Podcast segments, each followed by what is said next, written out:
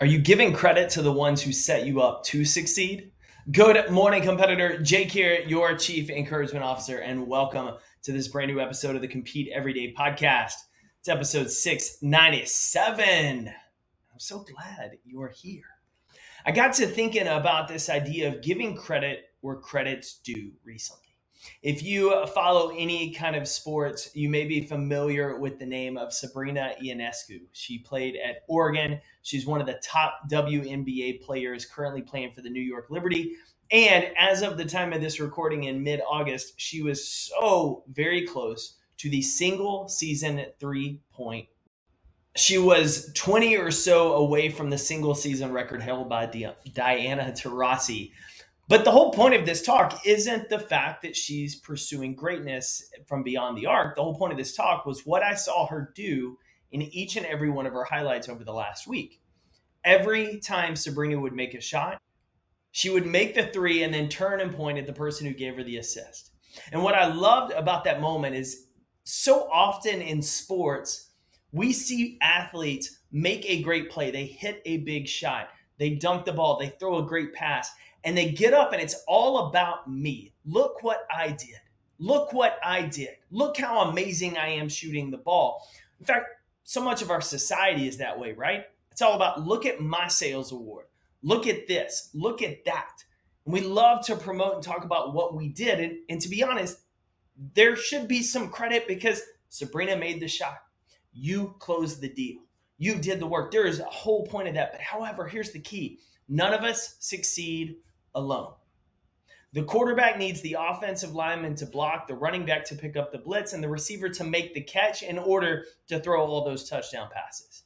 The receiver who makes a great catch still needs the offensive line to protect the quarterback long enough for the quarterback to make a throw and get it to him, as well as the coach who's trained and coached them on how to run that route and make that play as much as we love to have this idea of being self-made there's something about i'm a self-made winner i'm self-made successful. That's not the case for any one of us. Some of us we have people that have poured into us directly. We have coaches we have mentors we have bosses. We have people that have personally invested their time and life to help make us better.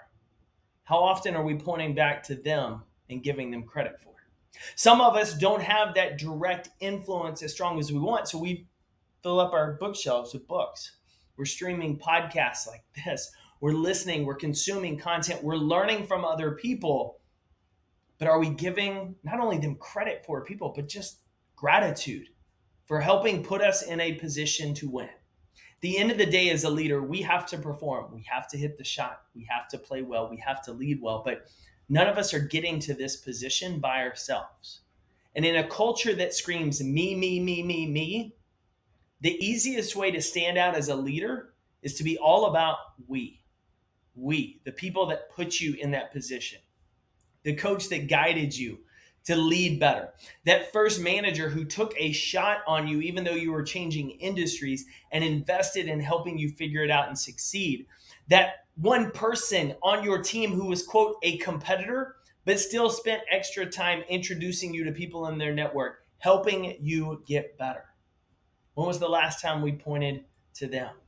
All of this came about because not only did I see this highlight tape of Sabrina pointing after every single three pointer she made to a different teammate that had assisted her, but then later that week, I got a tag from my guy, Patrick Allman from Stop Doing Nothing. He's been on the podcast years ago, and he was talking about this idea of me versus me and how when you have that mentality you're all about sharing the credit the people that influence you the people that encourage you the people that help you. You're not worried about making sure everybody knows you get the credit.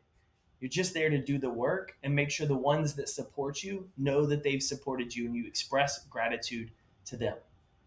In a world that's all about look how great i am be the leader turning the focus on everyone who's helped you get to this point to talk about look how great they are be different today, competitor. Go win your day. You know I'm cheering for you. Thanks again, competitor, for tuning in to another episode of the Compete Everyday podcast.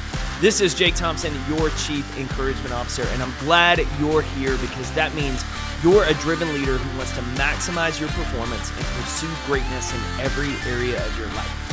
To learn more about Compete Every Day, get involved in our leadership cohort, or find resources to help you lead better and succeed more, visit CompeteEveryday.com. I'll see you next episode.